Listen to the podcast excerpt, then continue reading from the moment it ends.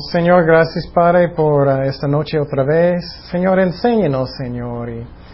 Gracias Padre que, que tú mandaste tu Hijo para morir por nuestros pecados, Señor, que tú tienes tanto amor por nosotros. En el nombre de Jesús, amén. Ok, seguimos con el tema de pecado. Muy bonito. ¿Todos sienten muy bien? Creo que no. Pero, ¿qué dice la palabra? ¿Qué dijo Jesús? ¿Quién ama más a Jesucristo? No.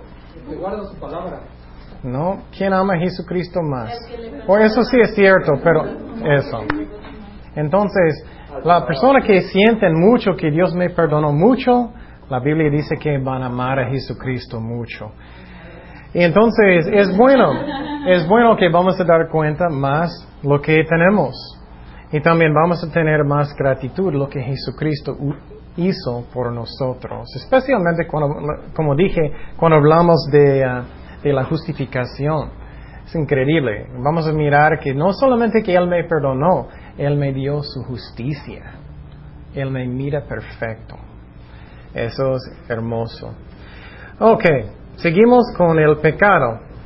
Y entonces um, los fariseos en sus tiempos, ellos pensaban que ellos estaban guardando la ley. Ellos eran engañados. Y muchas personas son engañados. Personas que no son cristianos y personas que son cristianos. Porque muchas personas eh, que no son cristianas dicen, estoy guardando la ley, soy una buena persona, estoy pagando mis impuestos, estoy, eh, no, no soy tan malo como mi, mi, mi, mi, uh, mi amigo, cualquier persona. Pero entonces los fariseos eran engañados. Y algunos cristianos también, ellos piensan, estoy guardando, eh, estoy completamente santificado a, a, Dios. Es, eh, no es cierto. Y entonces los, los, fariseos eran equivocados porque ellos estaban pensando, ok, la ley es, solamente son mis acciones lo que yo pienso que es bueno y malo. Y que Jesucristo estaba diciendo muchas veces, has oído personas enseñando, ¿no? Y él dijo, pero digo yo, digo yo. Él estaba enseñando a ellos realmente lo que enseñaba la ley. ¿Y qué él estaba enseñando? Que la ley viene del corazón. No solamente son mis acciones, es lo que está en mi corazón, es, es mi, mis actitudes también. Si tengo una mala actitud, eso es pecado también. ¿Y qué son algunos ejemplos que hablamos?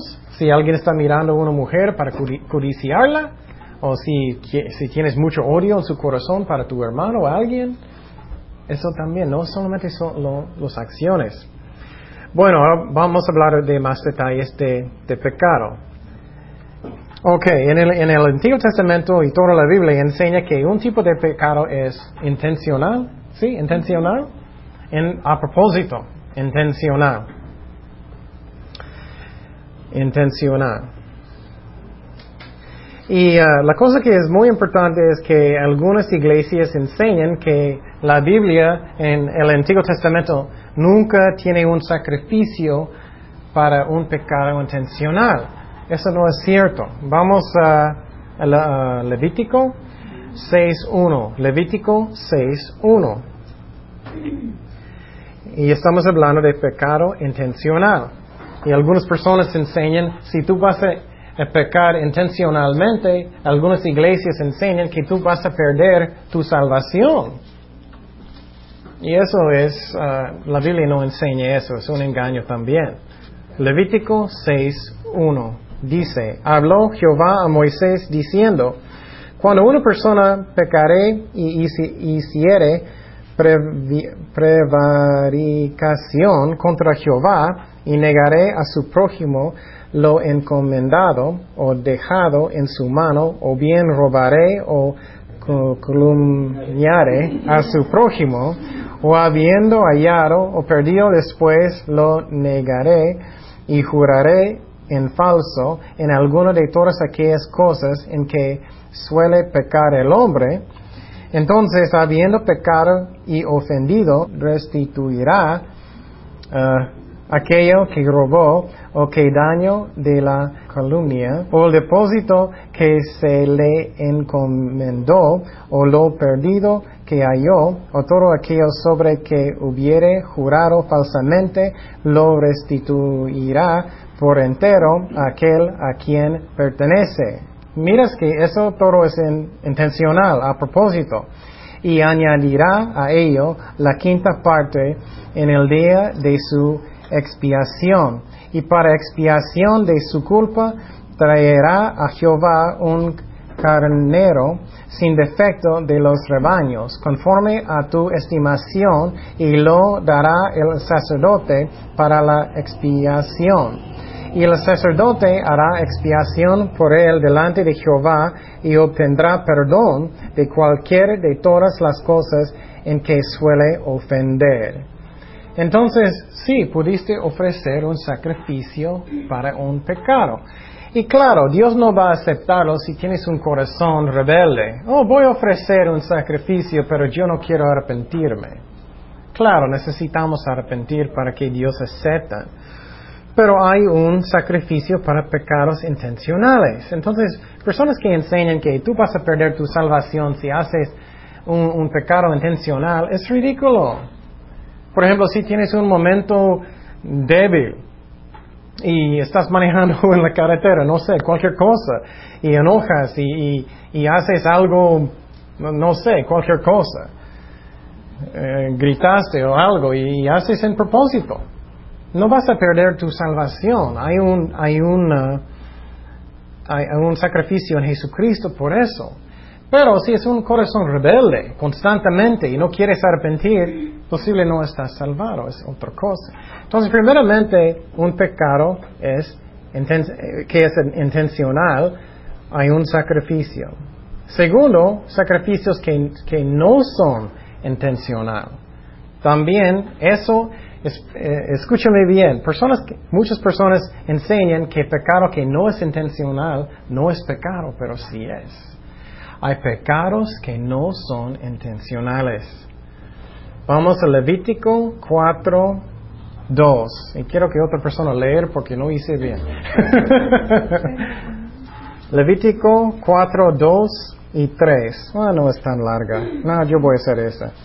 Habla a los hijos de, de Israel y diles, cuando alguna persona pecare por hierro, y no en propósito. Mira eso muy bien, no en propósito. Mira, dice que es pecado en alguno de los mandamientos de Jehová sobre cosas que no se han de hacer y hiciere alguna de ellas, si el sacerdote ungido pecare según el pecado del pueblo, ofrecerá a Jehová por su pecado que habrá cometido un, un becerro sin defecto para expiación. Entonces, claramente está diciendo aquí que hay pecados que no son a propósito. Y eso es muy importante entender porque, como dije, algunas iglesias enseñan que el pecado es solamente algo que hago completamente a propósito. Y no es cierto. Y puedes ver, entonces, todos nosotros tenemos pecado. No somos completamente como Jesucristo.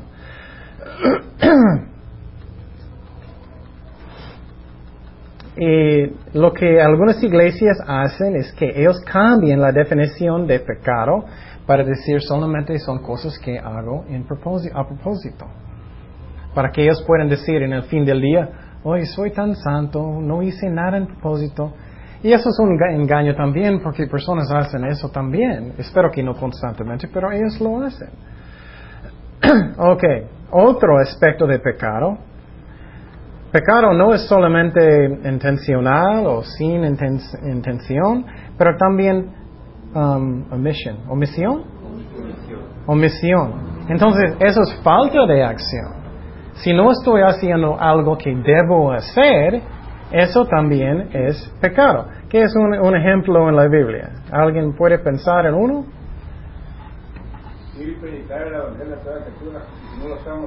Mm, eso es un buen ejemplo. Si tú estás en el mercado y Dios está hablando en su corazón para evangelizar a alguien y tú, uy, estoy cansado, y no haces, eso también es pecado. hacer lo bueno y no lo Exactamente, exactamente. Y uh, muchas veces personas son engañados en esa manera. También los fariseos eran engañados.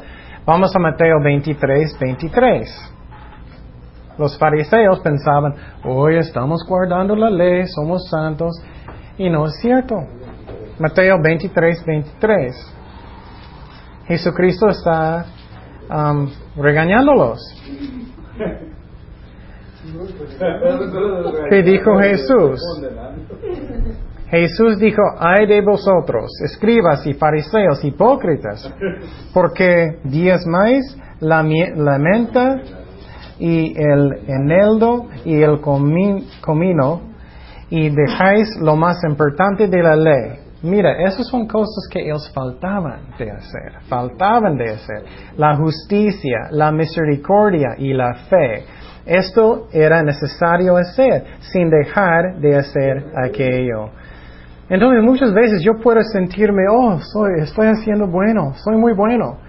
Y es un engaño porque no sabes las cosas que debía hacer y no hiciste. Vamos a, Santiago 4.16. Santiago 4.16. Santiago 4.16.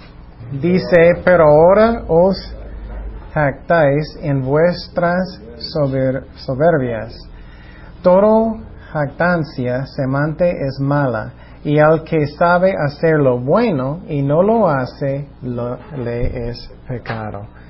Entonces, no solamente cosas que hacemos en propósito, pero son cosas que no son intencionales, también son cosas que debíamos hacer y no hicimos.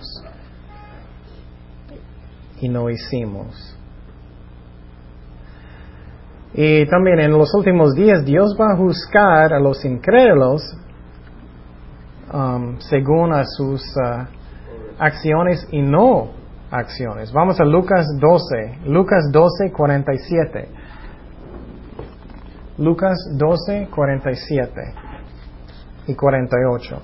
Aquel siervo que no siendo la voluntad de su Señor, no se preparó ni hizo conforme a su voluntad, recibirá muchos azotes mas el que sin conocerla hizo cosas dignas de azotes, será azotado poco, porque a todo aquel a quien se haya dado mucho, mucho se le demandará.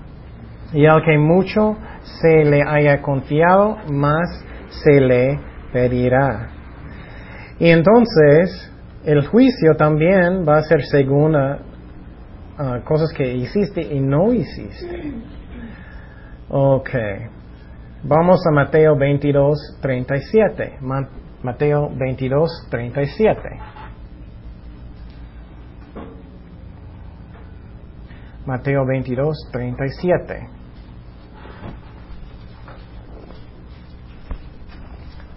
Okay. Y eso es muy interesante también. Personas que piensan, oh, estoy siguiendo a Dios, estoy haciendo todo lo bueno para Dios. ¿Qué dice aquí? Amarás al Señor tu Dios con todo tu corazón y con todo tu alma y con todo, toda tu mente. Este es el primero y grande mandamiento. ¿Cuántos de nosotros estamos amando a Dios perfectamente bien, con todo el corazón, con toda tu alma, con toda tu mente? Constantemente. Un cristiano también. ¿Cuántos cristianos están haciendo eso perfectamente bien? Nadie. Nadie. Personas que dicen que soy completamente santificado, es un engaño. Es un engaño. Nadie. Claro, necesitamos, eh, la mayoría, estamos buscando a Dios haciendo nuestro mejor, pero no pasa. Vamos a 1 de Corintios 13, versículo 1. 1 Corintios 13, versículo 4. Ese es el capítulo de amor el capítulo de amor. Y si alguien siente mucho orgullo que ellos piensan que ellos son tan santos, ellos deben mirar eso. Ellos van a cambiar sus mentes. Primero de Corintios 13, versículo 4 al 7. Pregunta su corazón. ¿Cuántas personas hacen esta parte de amor perfectamente bien? Cristianos también. ¿Cuántos? El amor es sufrido, e, es benigno. El amor no tiene envidia. El amor no es jactancioso, no se envanece, no hace nada indebido, no busca lo suyo, nunca, nunca, nunca, nunca. No se, se irrita, no guarda rencor, no se goza en la injusticia, más se goza en la verdad. Todo lo sufre, todo lo cree, todo lo espera, todo lo soporta. Todos somos pecadores, ¿no? ¿Cómo puedes pensar diferente? Ok. Y como dije, Jesucristo dice que sí, uh, bueno, vamos a Mateo 5, 27. Mateo 5, 27. Y digo otra vez, esa es muy buena manera para evangelizar personas que, piensan que ellos no necesitan a Dios. Porque después de la muerte Dios va a abrir la Biblia y comparar la, la vida de personas con lo que ellos hicieron. Y gracias a Dios los cristianos, Dios borró todo con su sangre. Entonces, aunque sientes mal de, de las cosas que haces, Dios borró todo si eres un cristiano real. Dice en Mateo 5, 27 y 28. ¿Cuántas personas, claro, ellos rompieron eso? Oísteis que fue dicho, no cometerás adulterio. Mira, es el corazón otra vez. Pero yo os digo que cualquier que mira a una mujer para codiciarla, ya adulterio con ella en su, ya cometió adulterio, adulterio con ella en su corazón. Ups, adúltero, adúltero, perdón. ok.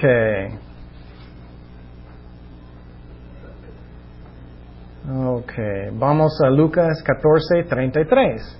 Lucas 14, 33. Ese Jesucristo está diciendo, si tú quieres ser un discípulo de Jesucristo, ¿qué dijo Jesucristo? Así pues, cualquiera de vosotros que no renuncia a todo lo que posee, no puede ser mi discípulo. ¿Cuántos de nosotros hicieron eso perfectamente bien? ¿Mm? ¿Cuántos? ¿Cristianos también? ¿Nadie? Vamos a... Oh, perdón. Vamos a Romanos 14, 4. Romanos 14, 4. Romanos 14, 4. Eso es hablando del juicio, cuando estamos juzgando otras personas. No debemos juzgar. Sí, necesitamos juzgar el fruto para ver, por ejemplo, si, quiere, si tú quieres ir a una iglesia, claro, necesitamos mirar lo que ellos están enseñando, lo que está pasando, eso es diferente. Pero juzgando corazones de personas, motivaciones de personas, no debemos hacer. Dice en Romanos 14:4, ah, ¿tú quién eres? Que juzgas al criado ajeno. Para, ah, para su propio Señor está en pie o cae. Pero estaré firme, porque poderoso es el Señor para hacerle estar firme. Y también seguimos en versículo 12, de, manera que cada uno de nosotros dará a Dios cuenta de sí. Entonces, ¿cuántos de nosotros nunca juzgamos a nadie? ¿Cuántos? Nunca juzgamos a nadie. Somos culpables de eso también. Entonces, más y más y más, tú puedes mirar qué increíble, qué amor que Jesucristo tenía para nosotros para morir por todo lo que hice en toda mi vida. Piénsalo un momento, ¿cuántos pecados que tengo en toda mi vida? Jesucristo murió por cada uno de ellos, cada uno de ellos. Cuánto amor que Jesucristo tiene para nosotros. Vamos a Mateo 6, Mateo 6, 14, Mateo 6, 14. 14 y 15. Porque si perdonáis a los hombres sus ofensas, os perdonará, perdonará también a vosotros vuestro Padre Celestial. Mas si no perdonáis a los hombres a sus ofensas, tampoco vuestro Padre os perdonará vuestras ofensas. Entonces, Muchas personas no, no, eso es un poquito diferente, muy, muy diferente. La Biblia es muy fuerte en esa manera. La Biblia dice que si tú no vas a perdonar a tu hermano, Dios no va a perdonarte. Es muy fuerte. Entonces, eso no es algo que debemos jugar. Dice específicamente, si tú no vas a perdonar, Dios no va a perdonarte. Tenemos que perdonar. Eso no significa que lo que personas están haciendo está bien. Estás dándolo en las manos de Dios y a veces necesitamos hablar con la persona. La Biblia enseña que si tenemos problemas en nuestros corazones, algo con mi hermano, necesito hablar con esa persona con amor y trata de arreglarlo. No siempre necesitamos, pero usualmente sí. Depende. Tenemos que orar y preguntar a Dios qué tú quieres, Señor. Y muchas veces personas no obedecen ese versículo y tienen muchos problemas y acumulan los problemas en las, vidas, en matrimonios o amistades o en iglesias. Ellos no arreglan sus problemas, suben los problemas, ellos no hacen, ellos no perdonan. Y es fuerte, pero Dios dice que tenemos que perdonar. Eh, no es algo opcional. Y, uh, y piénsalo bien. Tú estás diciendo a Jesucristo, oh Señor, perdóname. perdóname de todo lo que hice. Perdóname, Señor. Y mientras tu hermano, posible él no volvió un vaso, o él comió tu chocolate o algo y no quieres perdonar. Entonces, tenemos que perdonar. Ok, algo interesante, algunos pecados que Jesucristo enseñó. A mí eso es interesante. ¿Qué enseñó Jesucristo? Algunos ejemplos de pecados que Él enseñó. Primeramente es falta de respeto para las cosas de Dios. Falta de respeto para las cosas de Dios. Vamos a Marcos 11:15. Marcos 11:15. Marcos 11:15. Eso es cuando Jesucristo entró en el templo, ellos estaban vendiendo um, animales para sacrificios con, uh, como negocio. Mateo 11:15. Ellos no tenían nada de respeto para el templo, para las cosas de Dios. Marcos 11:15 al 17. ¿Ah? Vinieron pues a Jerusalén y entrando Jesús en el templo comenzó a echar fuera a los que vendían y compraban en el templo y volcó las mesas de los cambistas y las sillas de, los que vendían palomas. Y no consentía que nadie atravesase el templo llevando un utensilio alguno y les enseñaba diciendo, no está escrito mi casa será llamada casa de oración para todas las naciones, mas vosotros habéis hecho cueva de ladrones. Eso es interesante que Dios, Él enoja cuando no tenemos respeto para sus cosas. Y eso no pensamos mucho, ¿eh? No pensamos mucho, pero Dios quiere que respetamos sus cosas, su palabra. No como religioso, pero como respeto. Él es Dios y a veces estamos hablando como demasiado como cualquier amigo. Él es Dios. Pero el punto de estamos hablando es que eso es falta de respeto de la gente. Ok, otro pecado que Jesucristo no le gustó es muy interesante lo que Jesucristo enfocó. Hipocresía. Hipocresía. Él no le gustó hipocresía. Es muy interesante, alguien que tiene mucho pecado y él va a venir a Jesucristo y decir sinceramente, Señor, perdóname, tengo mucho pecado, ayúdame. Él dice, está bien, ven, te amo, ven. Pero alguien que tiene mucho orgullo, ay, no tengo nada de malo, no tengo pecado, soy muy bueno, no tengo nada, no hice nada, Dios no puede ayudar a esa persona. Entonces Jesucristo no le gusta hipocresía. Y recuerdas que ellos siempre estaban regañando a la gente porque lo que ellos estaban haciendo, mientras los fariseos tenían mucho pecado, ellos no sabían. Pero Dios no le gusta hipocresía. Él solamente quiere que eres honesto. No tienes que tener temor de ser honesto con Dios. Señor, ayúdame, perdóname, ayúdame a caminar mejor contigo. Él quiere eso. Me encanta eso. Él no es como un papá enojado. No. Él quiere perdonar, Él quiere ayudar, Él quiere bendecir. Pero si mi actitud es, uh, no, como Saúl, ah, no hice nada, en el Antiguo Testamento el rey Saúl, no hice nada malo, hice todo lo bueno para Dios. No. Uh, Mateo 6.2 es un versículo de hipocresía de um, cuando ellos uh, tenían una trompeta antes de dar dinero. Ustedes hacen eso, ¿no? 6.5 es hipocresía cuando ellos estaban orando en frente de la gente para que todos pensaban que ellos eran tan espirituales, ellos no eran. Um, hay muchos, pero esos son dos ejemplos. Y cuando él, él estaba regañándolos mucho, es Mateo 23, 13, diciendo hipócritas constantemente. Puedes buscar eso. Otra cosa que Dios no le gusta.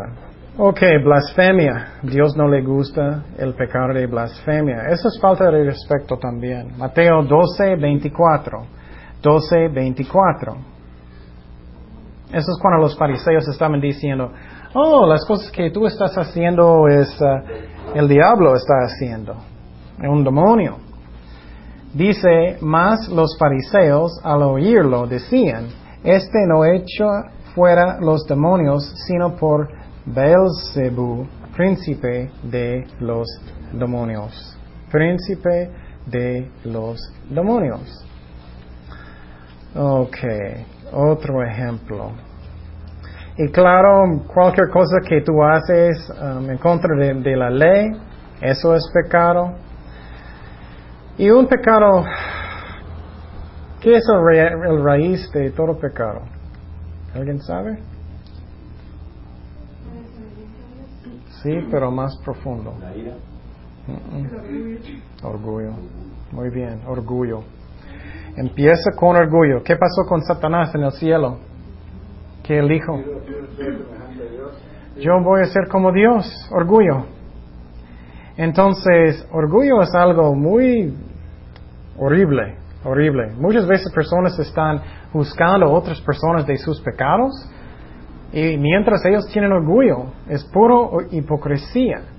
¿Recuerdas cuando los fariseos dijeron, oh um, Señor, gracias que no soy como ellos, estoy dando mis diezmos y todo? ¿ah? Sí. Y entonces, eso es un ejemplo de orgullo. Tenemos que tener mucho cuidado. Y voy a darte un ejemplo para ayudarte con ese bueno, primeramente estamos mirando que todos somos pecadores, pero voy a darte algunas ah, cosas que hago yo para prevenir ah, este pecado de orgullo. Una cosa que hago yo es que um, la Biblia dice que no podemos hacer nada sin Jesucristo. Nada. Entonces, si Dios está usándote en algo, cualquier cosa, no podemos hacer nada sin Jesucristo. Y es muy importante de pensar en eso para evitar este pecado.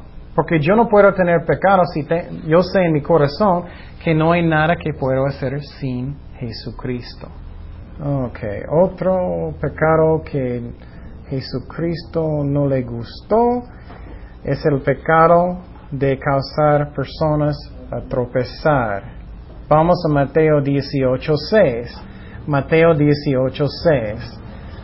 Es muy importante que estamos cuidando las ovejas de Dios muy cuidadosamente, que tenemos amor por ellos, porque son las ovejas de Dios. Muy cuidadosamente. Mateo 18, 6.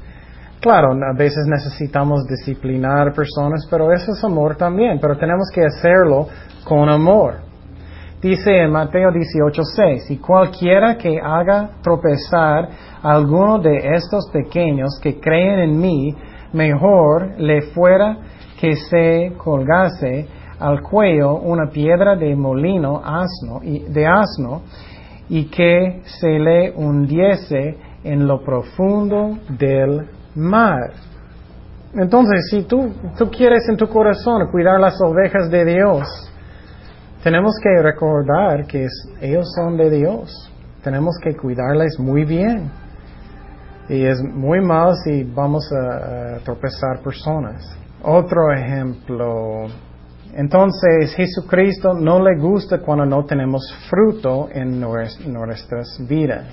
Juan 15, 16 y no me elegisteis vosotros a mí, sino que yo os elegí a vosotros y os he puesto para que vayáis y lleváis fruto, y vuestro fruto permanezca, para que todo lo que pidierais al Padre en mi nombre, Él os lo dé. Y entonces, Dios quiere que tenemos fruto en nuestras vidas. Y si tú estás solamente sentado en, en, la banca, en la iglesia, Dios no le gusta. Él quiere que estamos sirviéndole. Claro, por amor, pero Él quiere que estamos sirviéndole. Finalmente voy a dar el ejemplo de Él no le gusta cuando no estamos orando. ¿Qué pasó con Jesucristo antes de la crucifixión que Él dijo a los discípulos? Sí, Él dijo que debemos orar. Y entonces, por amor, también, claro, Él quiere que oremos. Pero también si no estamos orando, también eso es pecado.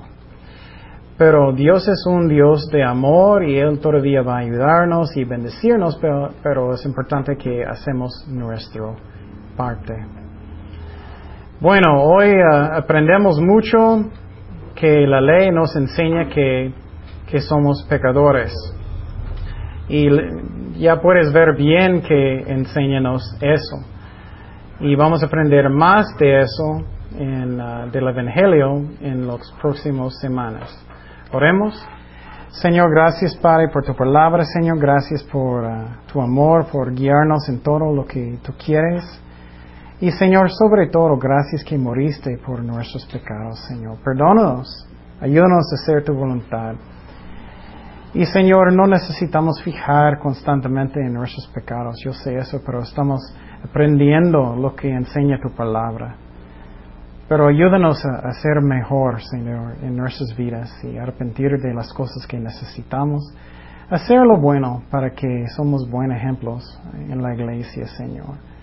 Que somos llenos de amor, que, que queremos perdonar personas que están haciendo mal que queremos ah, mostrar como tú eres al mundo, Señor. Y gracias, Padre, por todo. En el nombre de Jesús. Amén.